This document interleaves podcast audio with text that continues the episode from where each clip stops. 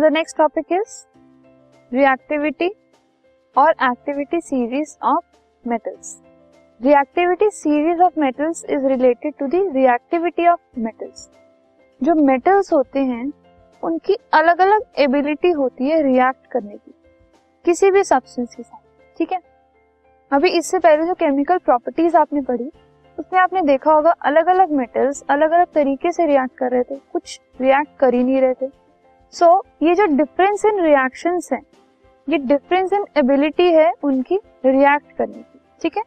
So metals को जो अलग अलग एबिलिटी मिली हुई है रिएक्ट करने की उसको कहा जाता है उनकी रिएक्टिविटी कुछ मेटल्स जो हैं वो ज़्यादा रिएक्टिव होते हैं कुछ कम रिएक्टिव होते हैं और कुछ बिल्कुल ही रिएक्टिव नहीं होते ठीक है? सो इसे कहा जाता है उनकी रिएक्टिविटी सो so, रिएक्टिविटी जो है वो डिपेंड करती है किसी भी मेटल की एबिलिटी के जो कि प्रोटॉन इलेक्ट्रॉन लूज करके एक पॉजिटिव आयन बना ले। कितने इजीली कोई एक मेटल जो है वो इलेक्ट्रॉन लूज करके पॉजिटिव आयन में कन्वर्ट हो जाता है। जितने ज़्यादा इजीली ऐसा हो जाए वो ज़्यादा रिएक्टिव है। जितना उसे टाइम लगे वो कम रिएक्टिव ठीक है? सो so, इस रिएक्टिविटी को अलग अलग मेटल्स की एक अरेंजमेंट दिया गया ठीक है? वर्टिकल कॉलम में और उनको उनके ऑर्डर ऑफ़ डिक्रीजिंग रिएक्टिविटी में अरेंज किया गया, जिसे कहा जाता है reactivity series of metals so this is the reactivity series इसमें आप देख सकते हैं, सबसे ऊपर है पोटेशियम जो कि सबसे ज़्यादा रिएक्टिव है।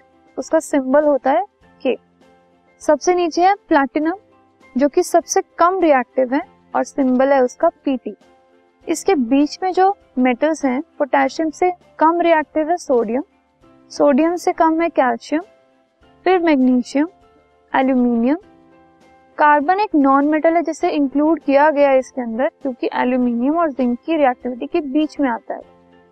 Zinc iron tin lead lead के बाद एक और नॉन मेटल है हाइड्रोजन जिसे कंपेयर किया जाता है फर्दर रिएक्टिविटी को डिस्प्लेसमेंट रिएक्शंस में. कॉपर सिल्वर गोल्ड ये कम रिएक्टिव है, ठीक है? So this is the series of reactivity जिसको यूज़ करके हम बता सकते हैं कोई भी एक मेटल किसी चीज़ के साथ रिएक्ट करेगा या नहीं, कितना रिएक्ट करेगा, कैसे रिएक्ट करेगा, किन कंडीशन में रिएक्ट करेगा डिस्प्लेसमेंट रिएक्शन अकर होगा या नहीं सो इस रिएक्टिविटी सीरीज़ से हमें पता लग सकता है, ठीक है?